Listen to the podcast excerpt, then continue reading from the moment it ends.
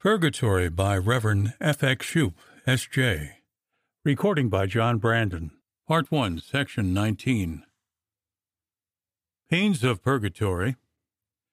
Saint Magdalene de Pazzi and Sister Benedicta.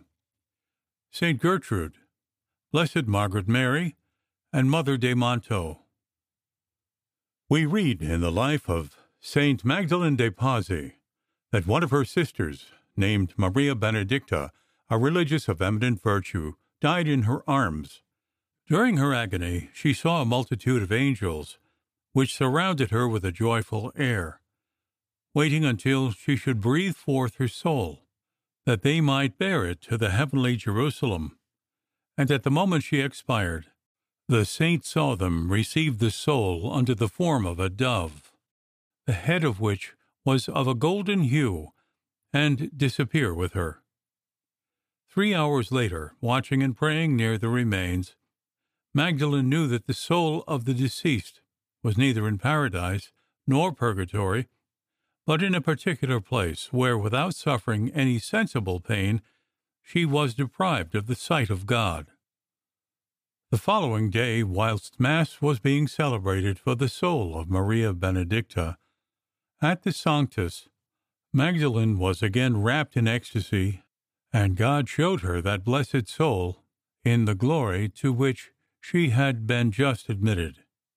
Magdalen ventured to ask our Saviour why he had not allowed this dear soul to enter sooner into his holy presence.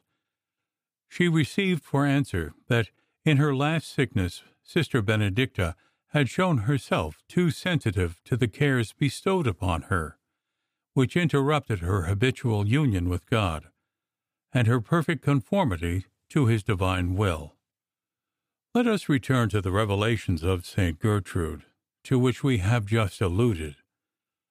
There we shall find another instance which shows how, for certain souls at least, the Sun of Glory is preceded by a dawn which breaks by degrees. A religious died in the flower of her age, in the embrace of the Lord, she had been remarkable for her tender devotion to the Blessed Sacrament. After her death, St. Gertrude saw her, brilliant with a celestial light, kneeling before the Divine Master, whose glorified wounds appeared like lighted torches, from whence issued five flaming rays that pierced the five senses of the deceased. The countenance of the latter, however, was clouded by an expression of deep sadness.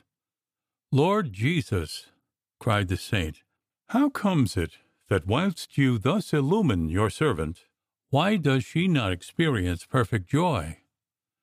Until now, replied the good master, this sister has been worthy to contemplate my glorified humanity only, and to enjoy the sight of my five wounds, in recompense for her tender devotion to the mystery of the Holy Eucharist. But unless numerous suffrages are offered, in her favor, she cannot yet be admitted to the beatific vision, on account of some slight defects in the observation of her holy rules. Let us conclude what we have said concerning the nature of these pains by some details which we find in the life of Blessed Margaret Mary of the Visitation. They are taken in part from the memoir of Mother Greffier, who, wisely diffident on the subject of the extraordinary graces granted to Blessed Sister Margaret, recognized the truth only after a thousand trials. Mother Philibert Emmanuel de Montoux, Superior of Annecy, died February 2, 1683, after a life which had edified the whole order. Mother Greffier recommended her specially to the prayers of Sister Margaret, after some time, the latter told her superior that our Lord had made known to her that this soul was most dear to him on account of her love and fidelity in his service, and that an ample recompense awaited her in heaven when she should have accomplished her purification in purgatory. The blessed sister saw the departed in the place of expiation. Our blessed Lord showed her the sufferings which she endured and how greatly she was relieved by the suffrages and good works which were daily offered for her throughout the whole order of the Visitation. During the night from Holy Thursday to Good Friday, while Sister Margaret was still praying for her, he showed her the soul of the departed as placed under the chalice which contained the sacred host on the altar of repose. There she participated in the merits of his agony in the Garden of Olives. On Easter Sunday, which that year fell on April 18, Sister Margaret saw the soul enjoying the commencement, as it were, of eternal felicity, desiring and hoping soon to be admitted to the vision and possession of God. Finally, a fortnight after, on May 2nd, Sunday, Feast of the Good Shepherd, she saw the soul of the departed as rising sweetly into eternal glory, chanting melodiously the canticle of divine love.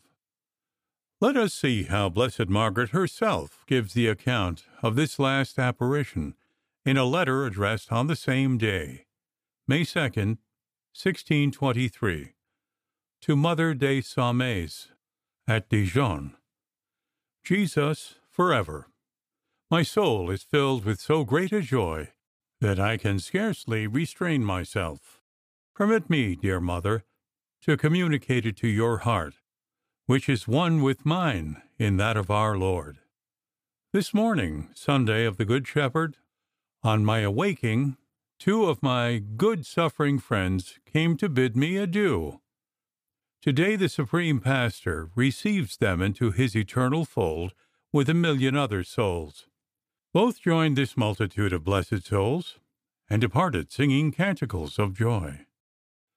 One is the good mother Philibert Emmanuel de Montoux, the other Sister Jean Catherine Gaison. One repeated unceasingly these words Love triumphs, love rejoices in God. The other, Blessed are the dead who die in the Lord, and the religious who live and die in the exact observance of their rules. Both desired that I should say to you on their part that death may separate souls, but can never disunite them.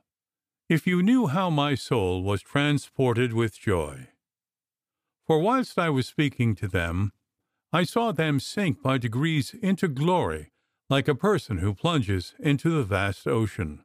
They ask of you, in thanksgiving to the Holy Trinity, one Laudate and three times Gloria Patri.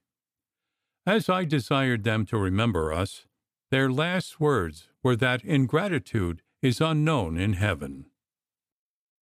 Eternal rest give unto them, O Lord, and let perpetual light shine upon them. May they rest in peace. Amen. Eternal rest give unto them, O Lord, and let perpetual light shine upon them. May they rest in peace. Amen. Eternal rest give unto them, O Lord, and let perpetual light shine upon them. May they rest in peace. Amen.